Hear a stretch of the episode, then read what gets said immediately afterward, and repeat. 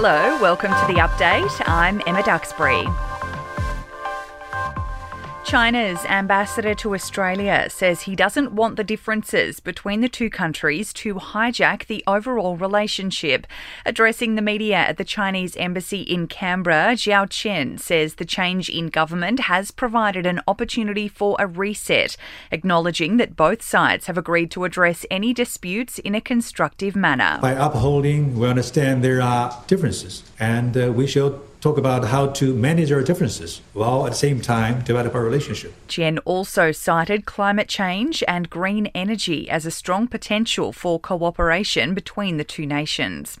There are calls for Australia to boost its domestic medicine manufacturing and storage capabilities. Hundreds of medications are in short supply across the country, forcing families to shop around to fill their prescriptions. Danielle McMullen from the Australian Medical Association says it means there are often resorting to prescribing inferior alternatives. We always try and choose what we call the narrowest antibiotic that just kills that bug and not all the others.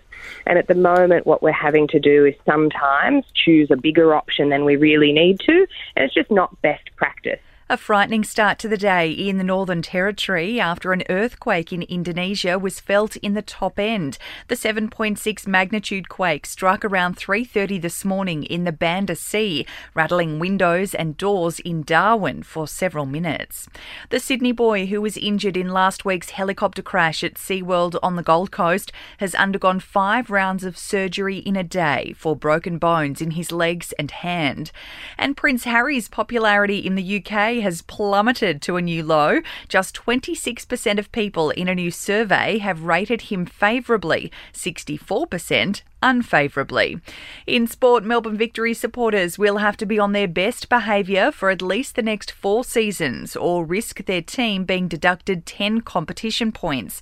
Football Australia has imposed record financial and sporting sanctions on the club, including more than half a million dollars in fines for the pitch invasion during the local derby against City last month.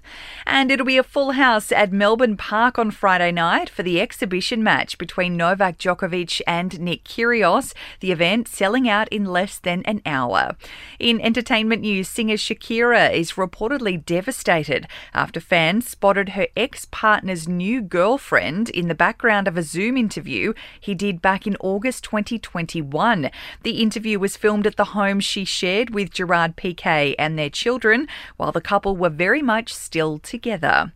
Paris Hilton has been roasted on social media, with fans accusing her of photoshopping Britney Spears into a collection of images, but the heiress says the pics are real, blaming a photo app for distorting the images.